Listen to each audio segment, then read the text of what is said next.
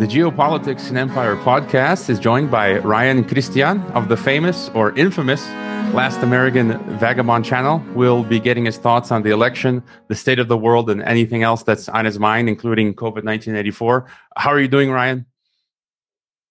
I'm doing great, brother. Thanks for having me on. Uh, as we were just kind of chatting with before we started, it's you know we he, we've been talking for quite a while, but we, this is the first time we've actually spoken, you know, face to face, as it were. yeah, finally, finally, we we got some time, and you know, I guess we can start with the contested election. Yeah, that's that's all the rage, all the news now. Um, I'll just give my take, and then we'll get your take. Uh, so for me, it seems that thus far that the Trump administration hasn't been putting up a strong fight and it seems that the overtly globalist, big tech, left wing Biden party will slip into power. Uh, however, you know, perhaps this is far from over.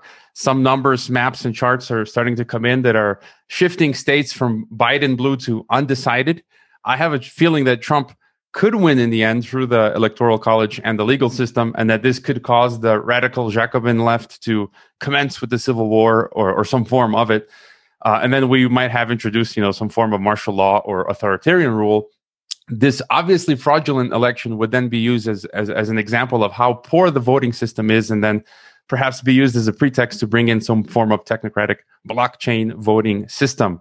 Uh, either way, for me, Biden or Trump would mean moving toward authoritarianism and technocracy. For me, Trump is more like uh, just buying us some more time a little bit and perhaps brand Trump for me somehow makes the tyranny feel just a little more palatable.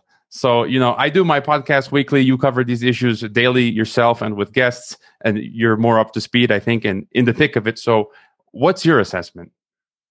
Well, I, the one thing I keep trying to drive in for everybody here is is how obvious that this is not new.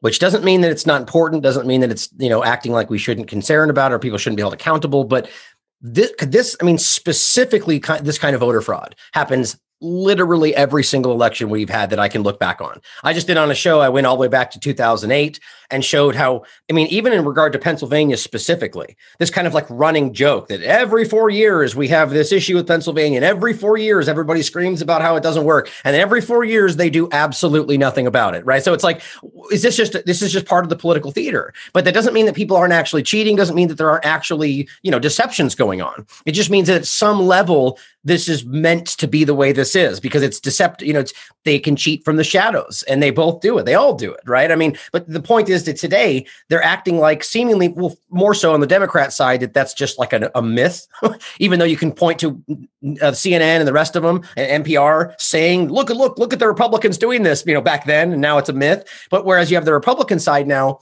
almost acting like this is unprecedented. This is never seen dead people voting, which by the way, take 10 seconds, everybody out there, and look up dead people voting every election you've ever heard of. And you'll find not just people talking about it, but g- attorney generals giving you proof, different, you know, governors or pol- politicians or people just pointing it out. Here's obvious dead people who were voting, you know, happens every time.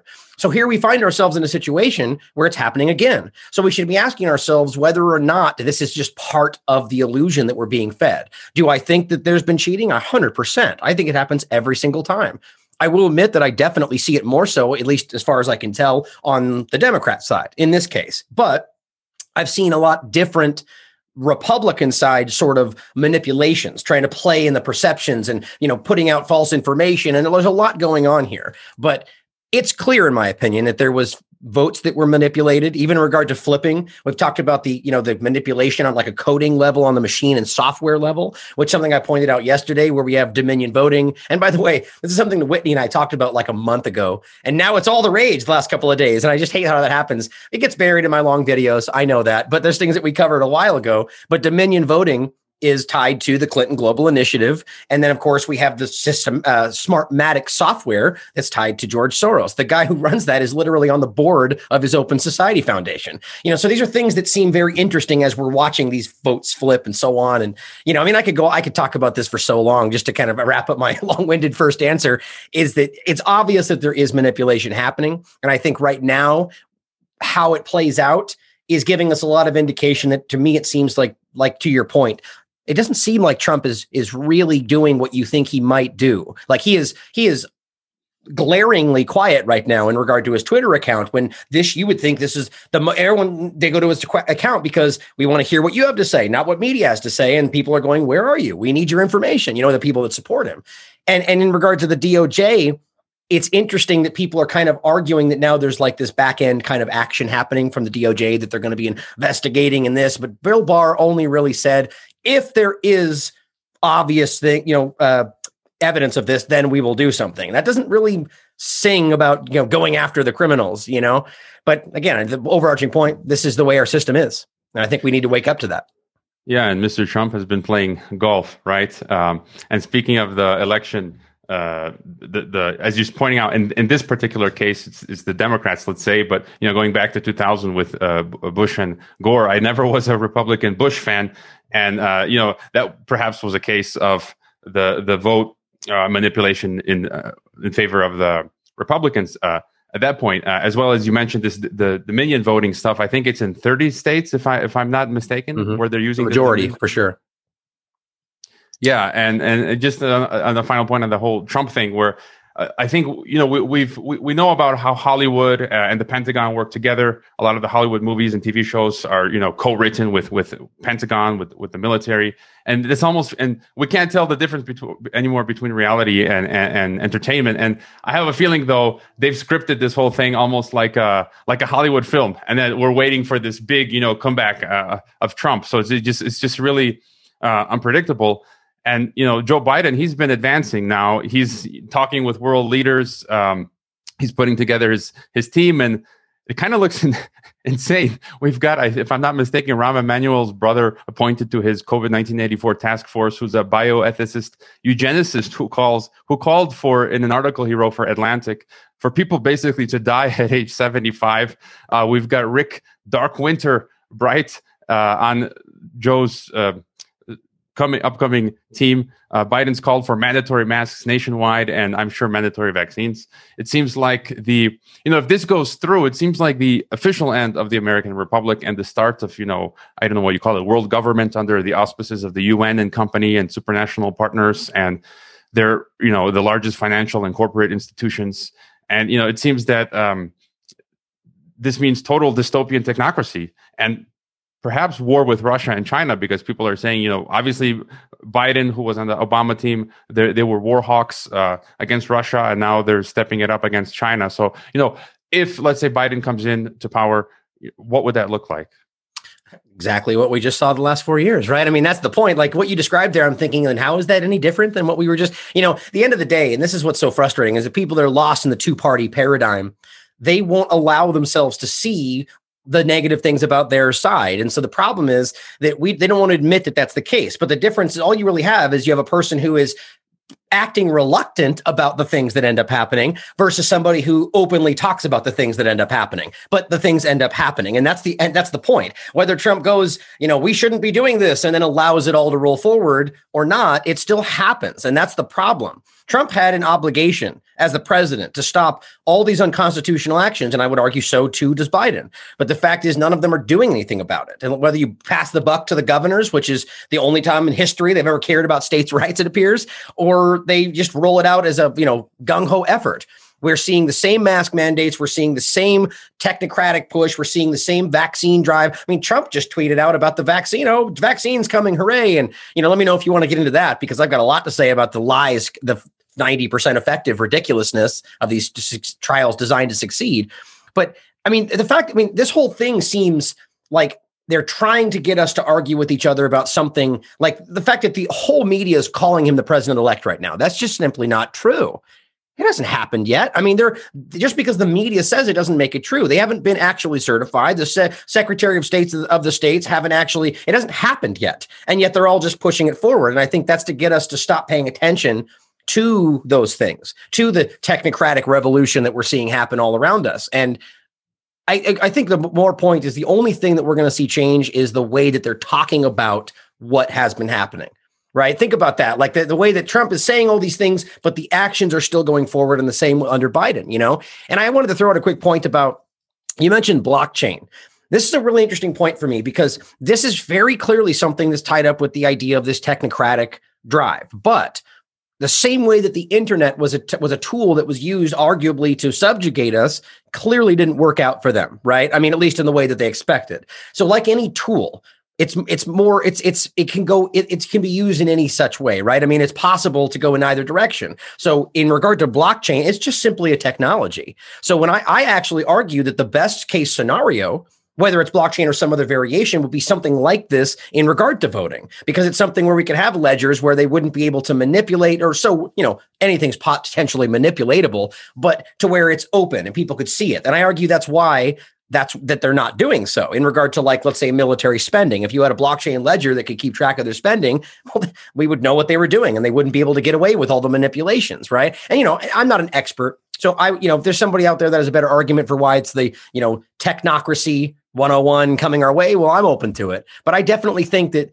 the blockchain, like think about the mail-in ballots and all the stuff that they're doing. You could argue that that was a way to like set up the the justification for this new type of system. But I th- I would be very surprised if they go towards some kind of a blockchain ledger system that was actually like taking the right style and not something that is secretive and you know something that they can control you know like it has to be open source and every, or rather just open for everybody to be able to see who voted where and so on you know and i do think that that is what we should be driving for because right now it's just i argue I, I wonder whether anybody's vote actually affects anything that ends up happening in this country yeah, that's one of the reasons I kind of don't spend the time, money, and energy to to vote here from abroad.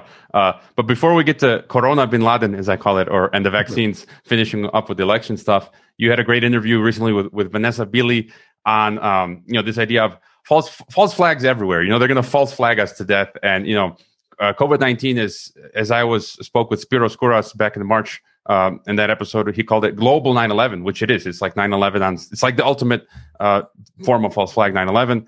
And now there's this talk of these EMP, electromagnetic pulse uh, attacks coming out, taking down the electric grid, the internet grid. Uh, you know, if if something like that happened, that would put a stoke in their wheels for the you know bringing in this whole digital currency cashless system or, or maybe not i don't know so i mean what, what are your thoughts on the possibility of an emp uh, attack I mean, it's it's been something that people have talked about for a while. I mean, it's very clearly a, a genuine threat. It's very clearly something that uh, that should be discussed and acknowledged. But it seems odd that all of a sudden now it's it, and almost quietly has had a lot of discussion. Trump passing, you know, uh, mandates or orders about it in regard, you know, underneath the cover of all this chaos of election and COVID. You know, multiple multiple discussions coming out about how China is going to be using that in their next attack even though there wasn't one that we can, you know, the next attack. That's the way they frame these things, you know? And I definitely think it's something we should be thinking about and talking about. But I think what's interesting in the in the discussion that, that you just talked about is that it's not, I don't think this is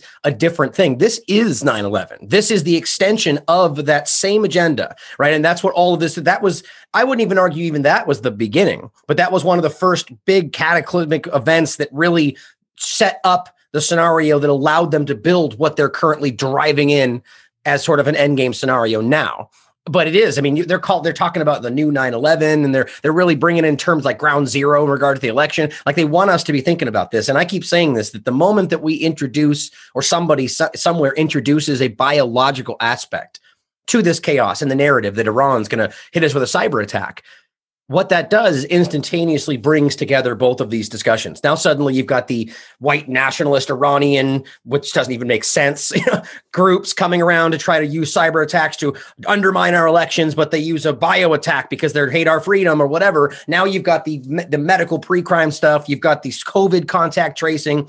Now you've got all these discussions that all kind of blend together, which really makes this big picture of this kind of binational biosecurity state which is what all of this really was about. And you can trace all of these things back to the same entities that tie back to 9 11, including the same foreign entities in regard to the Israeli government and, and numerous groups that clearly are involved with the direction of all of this.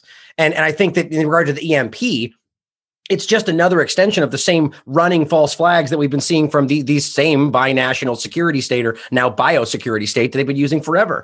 Duma, we know as a matter of fact, was a false flag right? With same thing. I mean, you got things like Bolivia where they completely made up an entire claim just to overthrow an entire country. So would they be willing to one use an EMP to knock out the grid so they could blame it on somebody?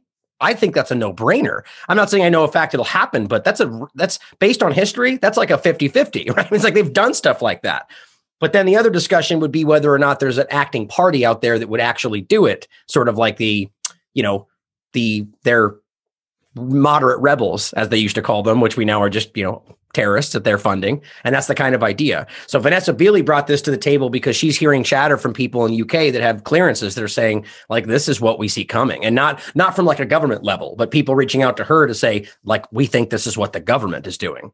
And that's some scary stuff. And now, given it's, you know, it's it's sources coming from an investigative journalist, people out there take it for what they will, but it's a very logical thing to be asking with how, I mean, if they did that, that would be kind of like the final straw. This would all drive forward and people would be simultaneously afraid of foreign entities. And you got the whole terrorism, war on terrorism failure, the COVID scenario. So they're all afraid of, you know, of viruses and whatever else. And you bring in an attack from a bioweapon and it's just, it would completely shut down. I think we can all see how that's going. Even if we all secretly think that it's not real or that they're lying, it would be the end of what we're doing right now, sadly enough. And we need to fight that. Yeah, I mean, it's false flags everywhere, like the case with um, what happened in Michigan, where supposedly this right group was going to kidnap um, right uh, the governor.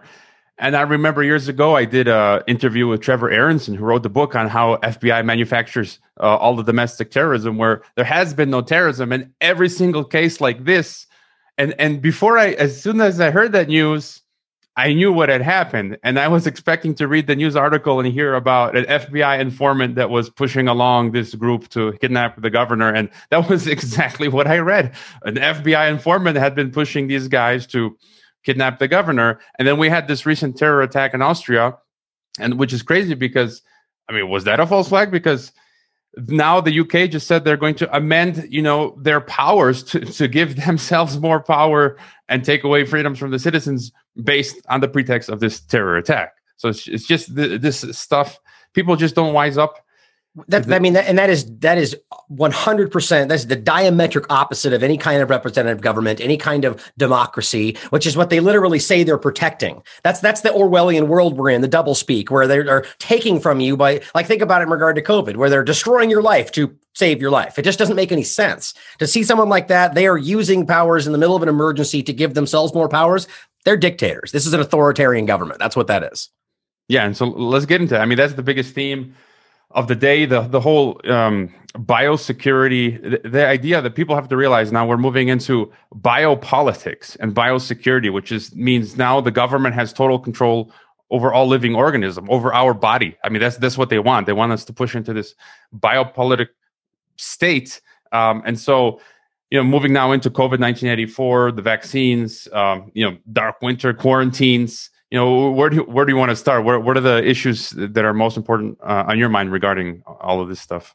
I, you know i think with it's just we're at a point now where every single aspect of this narrative and i mean every single aspect and I challenge anybody to, point out where I'm wrong on that, has numerous examples of why these things are not sound. They should be questioned. Whether you're talking about the lockdowns and the science behind them, or the fact that the correlation behind the lockdowns seem to be aligned with exactly when all the death starts. And then when they start to loosen, seem to have the drop in deaths, right? And it's just correlate. There's all these things, or whether discussions of masks and the science behind it, and every random controlled trial that says that they are not statistically significant in reduction, reduce, reducing transmission. It's not my statement. That's from the NIH but now it's fake news because they changed their mind. It doesn't make any sense. There's a lot of things happening like that.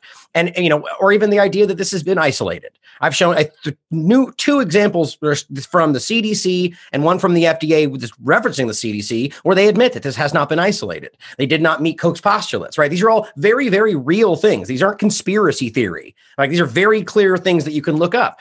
And so it, the question is, why are we not why are we allowing them to continue to push forward something that we can clearly see is based on at the very least numbers that are not verified such as the numbers in regard to deaths or cases that we have a test with the P- pcr test where even the new york times admitted upwards of 90% could be false positives you know what I mean? And that's that's all fine and good if you want to err on the side of caution, but you can't use those numbers then to restrict human rights, restrict constitutional rights, to do all the things that they're doing because they just told you that they're not valid. So that I mean, where I feel this is the most important right now is the fact that this is over. The COVID scandal is very clear that they are lying to us. The number, I mean, think about going from 3.6% to now 0.02, even according to the CDC. That's the death. That's inf- infection fatality rate. And then wonder if that is even correct, seeing as how they lied and lied and lied and lied until we kept pushing it. They censored videos, they hid the information, and then they grudgingly admitted, yeah, it's only a really severe flu. But they won't even say that now even though they censored people for claiming it was about the flu, right? It's it, it's and of course the information that everybody under 80 is pretty much not at risk right? I mean, it's just really crazy scenarios that we're in. And what we're talking about here is they're using all this stuff to scare people into allowing a situation, a system that they've always been trying to drive in, as we pointed out numerous times. Whether it's the plan about AI and battling China or pre-crime it's now medical pre-crime or uh, you know contact tracing. These are all things that they've been trying desperately to force in for at least two decades as far as i can tell. What using mass shootings one year terrorism the next year school shootings next one right? You know or whatever it is. It's all these different excuses. And now we're just using covid-19 and as that continues to taper off as the information shows it's not as valid as they want it to seem we need to be asking those questions you know? I mean it's, it's just so frustrating to see and, and I'm, I'm trying to like boil it down in my mind as well. And, and when I talk with people, I mean, in my mind, it's either two things. It's like it's either a low grade bio weapon, or there is no virus, and they've just relabeled uh, the things that people usually get sick with uh, and call it COVID. On top of this psychological terror, they're terrorizing us daily, and people are, you know, people are being isolated, and that's causing a lot of people to, to get sick uh, as well. So like, you know, when I tried to, I was talking with someone yesterday because I'm here in Mexico and, you know, maybe there are higher numbers, I don't know, in, in, in Mexico. And they say, oh, you know, so many more people are dying. And I'm like, I mean, how do you know? Is that just because the government reports it? How, how do you actually know how many people are are sick or dying? So, I mean, what would you boil it down to? I mean, is it just an entire f- fraud? Well, I mean, it's it, it's they're certainly possible. I, I, don't know. I, don't know why anybody would know that for sure at this point. You know what I mean? Like, it, I could give you my opinion, and I think 100% there is fraud. 100% there is an illusion to all of this. But I don't know whether, like to your point, that maybe there is something that's just kind of a you know a a, a, a to- they toyed with something as we know they're doing. Dr. Boyle, as you interviewed yourself, has admit you said that this is numerous times we've proven that they're meddling with these things and they're putting them out, gain of function research and so on. So whether it was something that was done just to appear as if it was serious, but not really be serious so they could use it to play or, you know, to force the agenda, or it's just completely manufactured, those are valid questions. I am leaning more towards at this point that this is at the very least aggressively like, oh, look, you could make the obvious claim here. They stopped counting flu for the season. They already admitted that. They stopped keeping track of hospital capacity in July and never even told anybody. But you can look at their website and see that it says from July 14th on, this will no longer be updated. Right. So they're they're they're toying with these things. And then we can find out that even the flu before, as well as COVID now, when they report these numbers, they blend together pneumonia. And in this case with COVID, they blend in flu and pneumonia, especially since they're not counting it now, right? So now you have this, basically you can show that flu deaths are dramatically lower right now for this period compared to literally every year before this. So you have to wonder whether that's just what's happening. And then you have pneumonia added to that. You've got flu added to that. You've got the deaths that keep happening because of the lockdowns, which it, that's not a, that's not a question. You can argue whether or not it's a higher amount or not, every even the scientists in regard to you know talking about covid-19 are admitting that the lockdowns are causing side effects right so you can see a picture there where you could potentially see a spike that could be attributed to something that may not be there the question then would be how would all these people be tricked by it or be go along with it however you want to look at it but that's not a, a valid question. It's more of a fallacy. And it's the same reason they ask, like with a conspiracy theory, you know, how can so many people be involved and it won't get out? That's a fallacy because the way these things work is t- top down control. People, there's few people at the top that know what they're doing, and there's people that beneath them that only know what they need to know to execute their job. And in the case of this, we know that in the beginning, there was material scraped from lungs in China that was then deemed COVID 19. They did not meet Koch's postulates, which is the gold standard to deem whether this is a virus that is infecting people and it is causing what they think this is. And they didn't do that. They tried, didn't succeed. So they just did something else. That's not how that works. Right. And so people like Dr. Kaufman are willing to admit that and they get attacked for admitting that truth. Right. So now you have something that hasn't been proven to be there, that they came from China, that they scraped and then started doing a test that has a lot of high, pos- uh, high possibility for false positives to then deem it the, the COVID 19. But as numerous scientists have pointed out, using PCR tests to confirm that it works is like using a pregnancy test to confirm that a pregnancy test works. It doesn't make any sense. So you're at a point now where we're completely going on faith, but then it gets pushed out into the world. People start panicking. Oh my gosh, look at what's happening in China. And now you have a test that you're told test for COVID 19. Doctors are told and taught as they come through the process to blindly take at face value CDC information, all these information from these, these places. So it's not that far fetched to think these doctors are seeing things happening, whether that's flu or something that's low grade and not that serious. They see stuff. They see people getting scared. and they just test it and they go, oh man, they have COVID 19. The test said so. And there you go.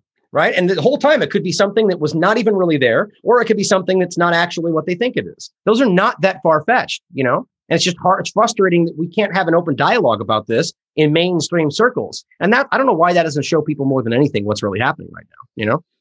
Yeah. And I'm, I mean, as you mentioned that point, there are a lot of people that, yeah, I, I've been teaching and talking about this stuff for over a decade and you know people call you crazy. And there's a lot of people now that considered you crazy like starting to listen to you now because it's so something is so obviously not right. Like the narrative they've go, crossed the rubicon in terms of believability in, in, the narrative that they're selling us. So a lot of people are, are questioning things. They're afraid though they're they're complying because they're afraid of the consequences of not complying. But right. let's look let's look at the vaccine issue then because I feel like where all of this ultimately is pushing us, you, you mentioned it before, you know, 9 11, now COVID, and the ultimate goal is is what I've said from the the beginning. Um, this is social credit. I did an amazing interview with Edwin Black, the Jewish historian, in June, and he he basically said it then that you know this whole contact tracing uh, stuff and cashless society and dig- digital currencies, you know, because physical money will get you sick. Uh, the end goal is this techno- this dystopian technocracy that will be this social credit system where ultimately, if you don't comply, you'll basically be locked out of it and you'll die from uh, starvation because you won't be able to buy anything. But you know, before we get to that aspect, there's the vaccine issue, and uh, you know, you know a lot about that. You've been you've been interviewing people about it. You've been researching it. Um, so for for the vaccine issue, you know, they make a lot of money. Number one, from the vaccines, um, they make a lot of people sick. Uh, vaccines, you know, people used to call me anti-vaxxer. How about uh, no vaxer, you know, because if you do the research, you see that, you know, I haven't had a vaccine in like two decades and I'm perfectly fine. So, you know, what? And, um, but the other issue is there's that Microsoft patent from, from, uh, March that's called, that's, uh, numbered 060606, where it takes the human body and it, where it's connected to like, um, a sensor, something like a Fitbit that connects to your smartphone and then sends information to, to the cloud. So it seems like with this vaccine, um, and it's the first time that it's a vaccine that alters your DNA, and they want to inject you multiple times. So you know, what's the story with the vaccines? And yeah, and I believe that's actually the patent is really alarming, and that's I think that's blockchain based, right? So you can see how these things can very clearly be used in very nefarious ways, right? So it's just kind of up to how we apply it, you know. But the vaccine, it, it's so. I, I'll take this opportunity to jump into that Pfizer point in here because I think this makes it really clear and, and even before that, the idea is eh, this is very odd, and this is not hard to find out. It's I think you should ask off the bat why this is hard to find out, especially for how alarming this is. That we're dealing with a vaccine that is in, in, it's either R, uh, RNA or DNA vaccines, both of which are experimental, both of which are using technology in regard to vaccines that have never, in the before this period of time, ever been successfully done, and they have been trying. So we should be asking first of all why they just magically made it work this time after all these efforts before. But the fact that it's not something that has ever been tested on humans until now. They skipped the animal phase trials because you're in danger. And I keep making this point how crazy it is for them to be, for them to say, we're going to skip safety trials because, you know, we're going to skip safety trials for your safety. That's actually the argument when you really boil it down because we're in we're in danger because COVID-19 so we need to rush this thing out. So we're skipping the part where we find out if it's safe. How does that make sense to anybody, you know? And they're rushing it out. And in regard to and and it's something in regard to the genetic one, the DNA or the uh R the excuse me, RNA vaccine, all these acronyms it's something that will 100% modify your body. And that's not a secret, as it says right in the information. It's not a typical vaccines, if you believe in how they tell you they work, are supposed to create the response to create antibodies, right? Or eh, eh, introduce your body with you know some part of the virus dead or not that creates the antibodies so your body is effectively doing a natural thing but the vaccine's triggering that in regard to the vaccines we're talking about they're not dealing with the virus this is designed to change your body so your body deals with that virus or any virus differently. It's in specifically in regard to COVID 19 in this case. And so your body is being trained and actually manipulated to do a different thing when it comes in contact with that virus. And maybe that will work, or maybe it'll have a lot of weird side effects because, like I said, they've never actually done this. And the whole thing about the pharmacovigilance, they call it, is the fact that they will be monitoring anybody that takes this vaccine for two years. Two years. That means your social media information. That means your biometrics. That means how you're everything. They're going to be monitoring it because guess what? You are the guinea pig. You they will monitor these vaccines in your body longer than they're testing them for safety. Let that sink in because that's the test. You are the test. Now, the point is in regard to Pfizer, even Forbes wrote this out and made it clear that these are not safety tests. These, tri- these trials are designed to succeed, which means by default that they're not safety tests. Because if you're the whole point is they should be difficult to pass, so you know that they're safe, right? In this case, normally about thirty to sixty thousand people in one of these trials in, mo- in, in regard to Pfizer, which is the one they said was 90% effective, we all heard and they all talked about. There's it boils down to in the interim and the primary about seven people that have to end up not having symptoms out of about 59, I believe, and that is considered success. And in regard to the uh, the the primary, it's only out of 164 people when it should be 30,000 or 60,000 because you're in danger. Think about how dumb that is. And so now all they needed for 90% effective is to have one person get symptoms out of seven. Now, really, if you boil that down, that means that one in seven could potentially get sick. Think about how many people that is in this country. And that's 90% effective according to their safety study. Yeah, and the liability issue. I mean, uh, those of us that have right. studied these things, it's like it's it's obvious, but most people don't understand that for any product, any medical product, you know, you, you can sue manufacture any product. You know, you can always there's a warranty. You can sue uh, if if it damages you. But with vaccines, for some reason, there's no liability, which is a huge red flag. It's like so you're telling me if I get paralyzed or you know die, no one gets in, in trouble. I mean that that doesn't make any sense. Yeah. Yeah. Well, there's the vaccine injury compensation court, but that's a joke in and of itself because the taxpayers pay for that. So to your point, for those who don't know, which your, your viewers probably know since you, you probably talked about it, but there, the, that this was, I think, 1986, the act in 1986, and they removed liability from all of these vaccine companies. And, and the argument was literally because they were afraid that frivolous lawsuits which is just they're just you, you know who knows some of them are probably real but they're just all frivolous that because of that we're worried that the vaccine companies will stop making them because it's not profitable for them so so instead of saying oh people are getting sick and injured so we need to look into that they just put immunity on it and which gives them the opportunity to not really care about it moving forward so you have a situation where people were getting sick and they just gave them more possibility to not care about that. It's outstanding. It doesn't make any sense. And since then, we've seen four billion or more people money get uh, dollars get paid out in that compensation court from your pocket. Now, in regard to this comp, this one, it's even worse, as I understand it, because the HHS has the potential to. Uh, they've already given immunity to all of these vaccine companies before it's even been made. Think about how dumb that is. Then, on top of that, the HHS has the ability to give immunity to any aspect of this process.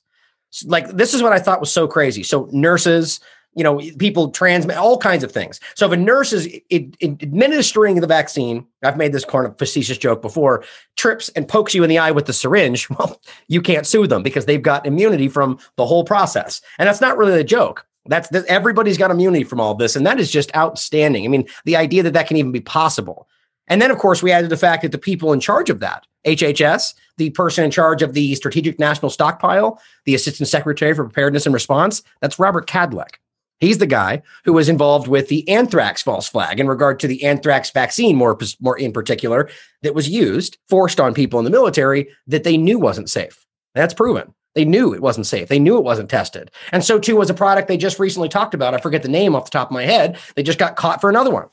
And yet he's still in the position. He's completely in charge of making the stockpile, choosing which vaccines to use, and working with his, his company, Bio, Emergent Biosolutions. They're going to be distributing it. I mean, these are groups that have been caught cheating and lying and hurting people, and they're in the position to keep you safe. It's outrageous. Yeah, yeah I like what Robert Kennedy Jr. has said about this. I mean, he's a lawyer. He's taken these people to court, pharmaceuticals and corporations, and he's he's won many cases. And he said that these are convicted criminals. So the people who want to inject us with with these unknown substances, foreign animal uh, DNA, you know, foreign human uh, DNA, like the aborted uh, baby cells. Um, they're all convicted criminals with all their other different products, right? Um, medicines and drugs. And and he says like, but all of a sudden, you know, we're supposed to believe them on vaccines. You know, they've found Jesus on vaccines, but in every other case, they they they they're corrupt. They've been convicted. They've killed people with all of their other drugs this I don't see any difference uh, with this. But then you know, moving on beyond vaccines, we've got this contact tracing stuff. I, have been reading now you can't go into Canada as soon as you come into Canada. Uh, you got to download an app, and, and then they're going to be contact tracing you and quarantining you. I was just flying within Mexico, and and uh, I was in Mexico City, And to come back from Mexico City, you you, you had to use use a, your phone app. And I asked for the paper, and she's like, "Oh, we don't have the paper." And I'm thinking like, you know, you have to look at a QR code or go to a website and fill out a quick form. And I'm like, what if I don't have a smartphone? Does that mean I can't fly? You know, it's mm. it's it's crazy. So you know, what other issues do you see going forward with the with the contact tracing? With now, there's this talk of these quarantine camps. There's like they're building a dozen in Canada of these COVID quarantine camps, and in New Zealand, it's like this is stuff is truly frightening. I'm like, I feel like we're moving. I feel like this is the Fourth Reich. You know, like what the Nazis couldn't do uh, in the 1940s. It's like these people have come back and want to do this on a global scale. It's it's, it's really scary or it never really went away, right? It was a project paperclip, brought in all the people that were working on all these eugenic scientific projects, and now they're working as NASA. And that's not a conspiracy theory, right? That's that what was that was the basis for NASA. You know, the, the idea behind all this stuff though is that it's that, what you kind of centered on there is, is the really alarming part, the societal and or and or financial exclusion. The argument is, oh, never make it mandatory right? That, that'll never happen, but that doesn't need to happen because as you're even short, uh, you just pointed out in regard to the plane situation, that's already discussed.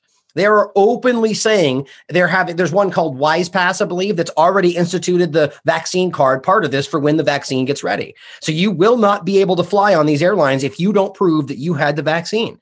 So whether or not they force it on you, suddenly you can't fly anywhere. Tomorrow it's the restaurants. After that, it's it's your corner stores. I mean, it doesn't matter. It's going to keep growing and you will not be able to function in society as you pointed out the social credit is a very clear part of this you know? That that's just about the vaccine. But suddenly that's going to be broadened out to your your score on whether oh were you critical of the government online? Oh that's not allowed. Now suddenly you've got a low credit score you know or low social credit score. And this is exactly what people like James Corbett have been pointing out for years about China and other places as the US pretends like ooh China bad guy while they actively try to make themselves exactly like what they're doing. You know it's it's pretty ridiculous but that's where this is going in regard to the vaccine. I, am pretty certain of it. I mean, it's our, the Operation Warp Speed already has it listed that there will be a vaccine card in regard to this so they can keep track of what you had. And that's not totally new, but it is new once you realize that on the other side of it, you already have the airliners going, oh, good, we're going to use that to make sure you can't get on this plane unless you have that card. And it gets, they have an app all ready for it and the whole thing you know and then the cdc camps are really important because that's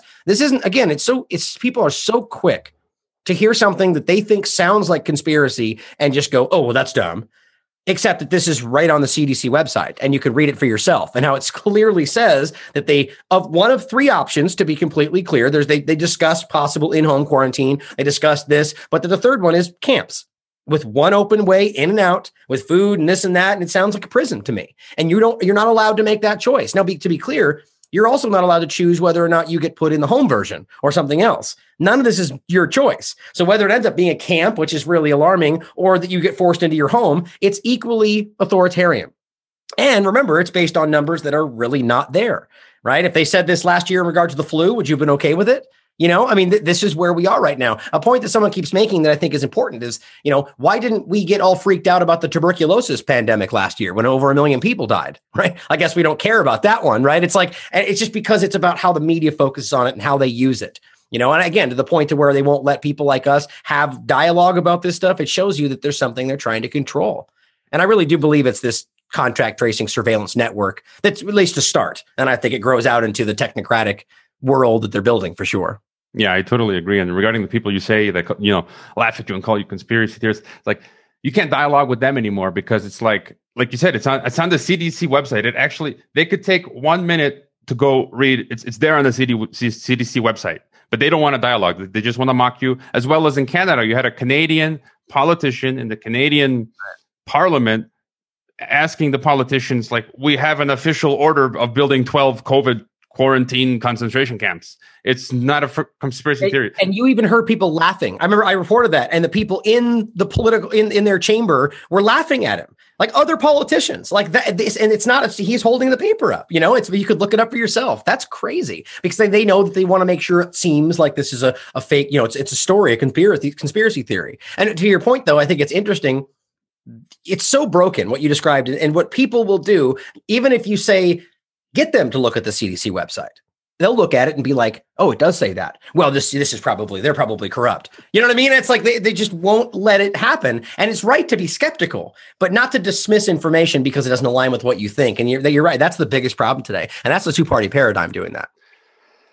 Yeah, and and now let I mean to look, you know, what do we do? How to respond? Uh, I remember when I asked Edwin Black this in June, and you know, he gave a very very solemn answer. He's like, "You don't want to be here on the planet when this system is up and running because it's going to be global, and you just don't want to be alive here when when this happens." But in the in the meantime, you know, looking at things, how do we respond? What do we do? I mean, I think the first is being informed because the more you know about how the world is functioning, the, the better you can make your daily individual uh, decisions. Uh, as as well as you know what you're doing, what I'm doing is um, discussing and, and, and, talking about these things. But then you know some people uh, in the resist in the resistance have called for us to become ungovernable. You know, which I take to mean living outside of this power structure as much as as possible, being anti-fragile.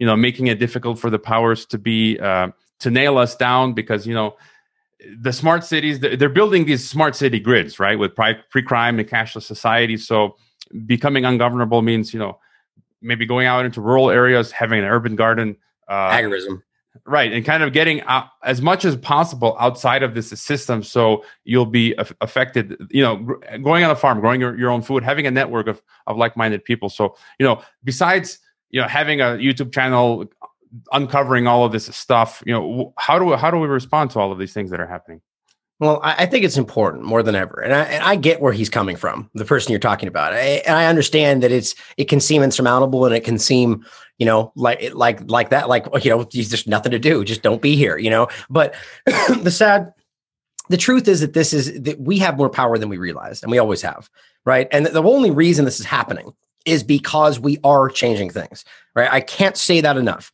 What's happening now is the beginning of something, not the end. And it's important for people out there to see that. And if you just start going, oh, well, this is going to be bad. Oh, you know, this is going to be a terrible world they're building. it's like, well, then you're going to have that, right? You are man, you are creating your reality. You are making sure that that is your, that's what you will be living in when this happens. I am creating my reality. And I realize that we have the power to fight this people out there need to realize that see past the two party paradigm and stand up and actually speak out about things uh, speak out about these things and to your point obviously staying informed is the first and most important point and that doesn't mean you know sadly that also means listening to what some of the mainstream media has to say and as i'm not i'm not implying that they're ever really trying to inform you but you need to have the full picture including what they're trying to lie to you about right you know and that more in more in particular applies to independent media don't just listen to one channel right? Listen to empire, you know, geopolitics and empire. Listen to Last American Vagabond. Listen to you know other people that have completely different opinions, and and and try to get that information and think for yourself.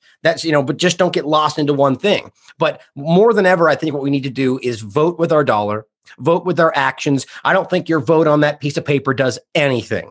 And if you want to hear why I think that, I've done entire shows on it. But regardless, we can see that the system doesn't work and that it just continues, continues to flop. Trump supporters are seeing that right now. Right, the people that voted for Obama, they he was going to change the world, but the Republicans wouldn't let him. Right now, it's Trump was going to change the world, but the Democrats wouldn't let him.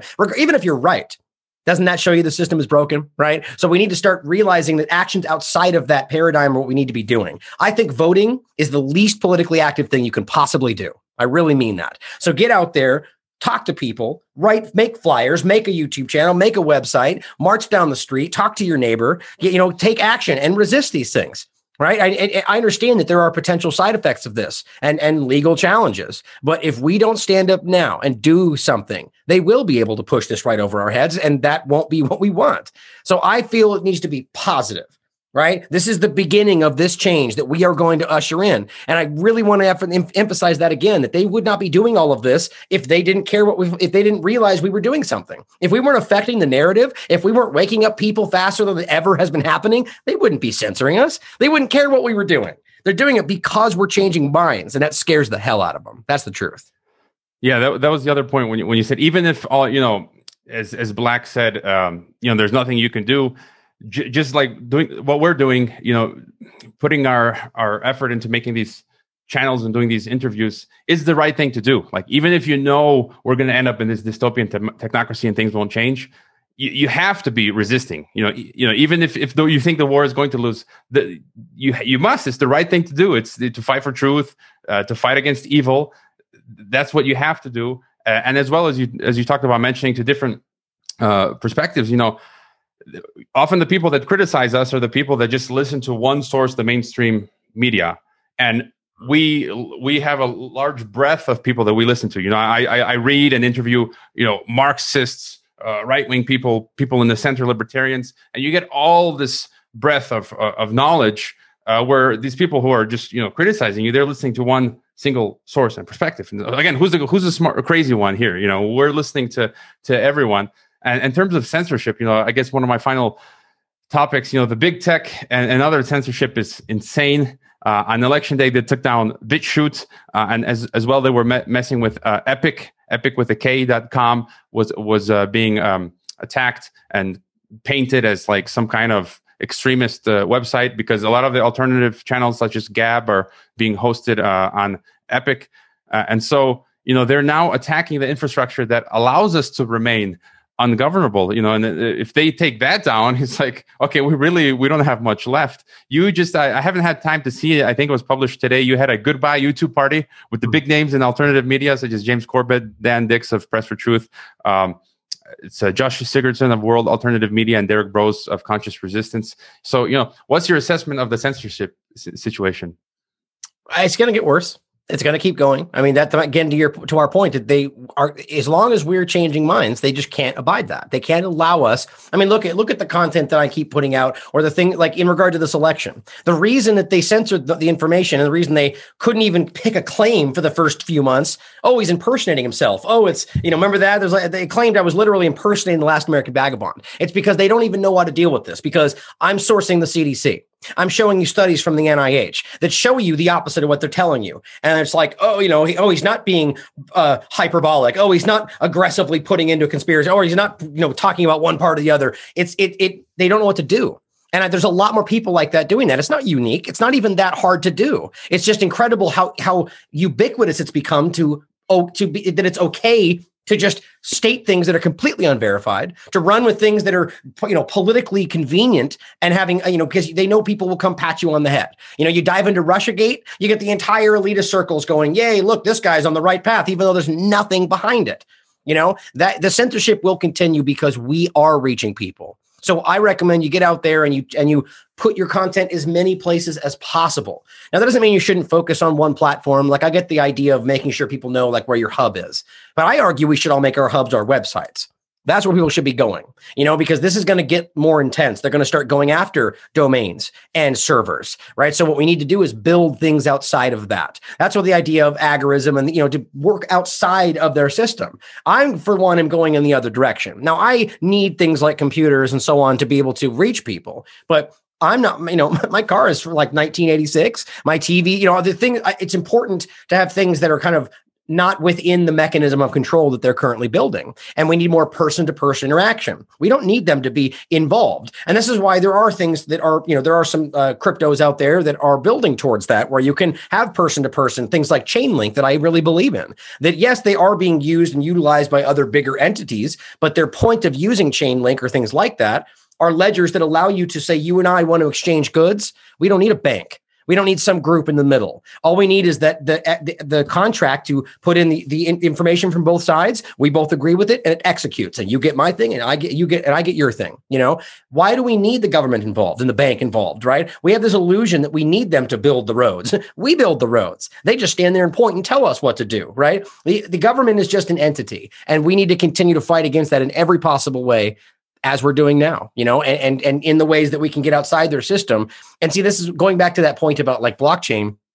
You have things like Odysee or um, what's another good example? You know, like DLive and these groups that have, or, or even Rokfin, that are utilizing cryptocurrency aspects. And I think it's pretty clear that they're at least ostensibly fighting for the right reasons and for free speech and for truth you know so just another good example of how these things can be used to our benefit and it's important to use these. And imagine if, if for instance we never used the internet and darpa program that it was they built it used it and all of a sudden now they have this ubiquitous control using the internet and we don't have our channels and our ability to speak to each other. That would have been catastrophic right? The point is we used it and now we're changing the scene. We need to do the same thing there you know?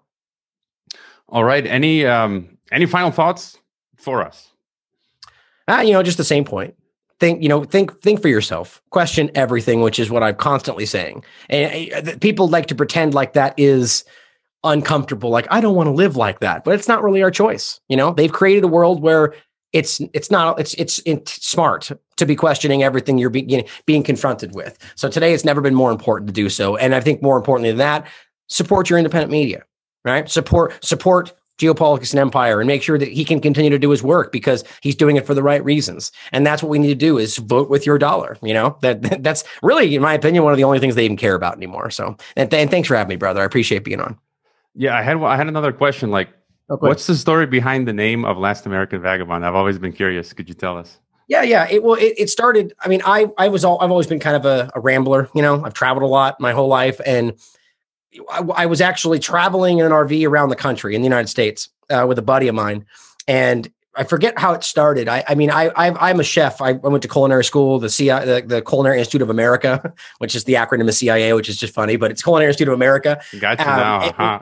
Yeah, I know, right? Right. Well, it's funny. I've pe- pe- people have like caught things online where I've said like I went to school, the CIA, you know, with people that know what that is, and they, oh my god, it's like.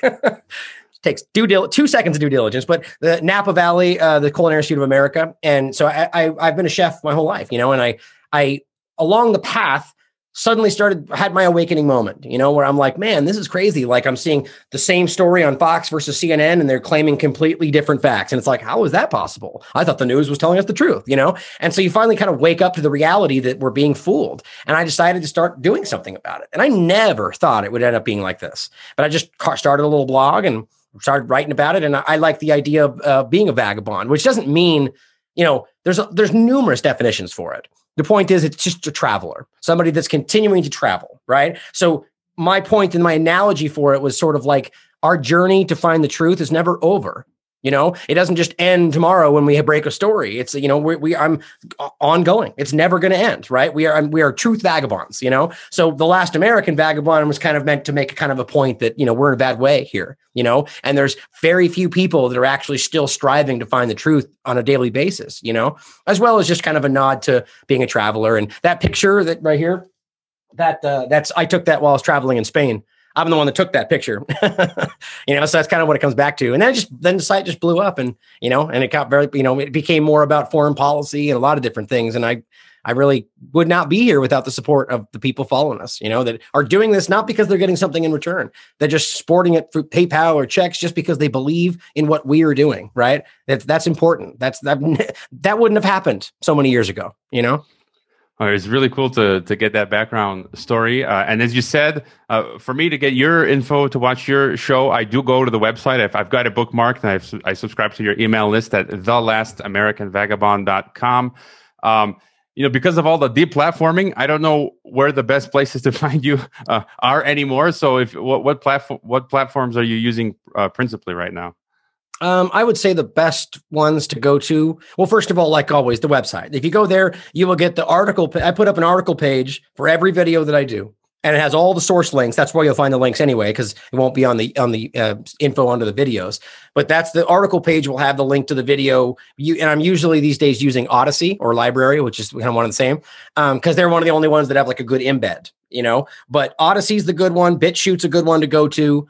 Um, and I think uh, maybe Rokfin is another good one right now. That's where most of the content goes. But the website's where you really want to go because regardless of what works the best that day is what I'll be using in the video player, you know, so just the website. But I do want to add something I, I mentioned in the, the Google Goodbye Google, YouTube party is that, and I've mentioned this a little bit, but it's getting closer to the point here that I, I am in, I am in, uh, involved in uh, working on a new, a new platform right now and I, I, can't I can't get into too much detail because we're still you know so many months out, and you know how competitive this is. And I don't even mean in regard to other people, you know, honestly trying to make companies. I mean competitive in the sense that YouTube and Google will literally destroy something if they see it coming, right? So it's it's a it's a really interesting thing, and it's it's about bringing the best parts of all the things we have and making. And, and I'm telling you, it, I mean, if it's what I think it is and is becoming, it'll change the scene.